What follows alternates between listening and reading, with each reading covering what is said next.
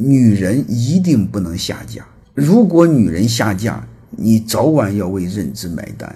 但是这个买单的代价太大。然后下面就谈理由。第一个是杨绛先生啊，杨绛说，嫁人的时候，如果你被有钱人看上了，一定要嫁给有钱人，不要嫁给穷人，因为有钱人选择多，就说白了，他不缺女人。如果他仍和你在一起，说明他真的喜欢你。穷人和你在一起，他不是真的喜欢你，是因为他没得选，他就这一个。后来杨绛说，我每次都这么劝女孩。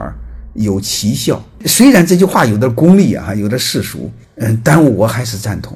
我再说一句话，毛姆二流里边的一流作家，他说与穷人结婚，你要负责他的愚昧、负债。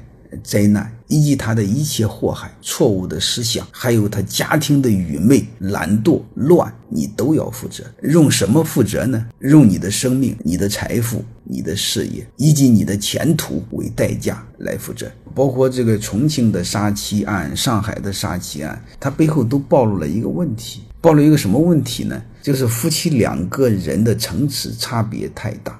通常男方是小学或初中不到。而且女方有的还是正儿八经的本科生，这些都是极其惨痛的教训。如果女方家庭条件很好，男方家庭条件太糟糕的话，即便是学历一样，也要非常谨慎。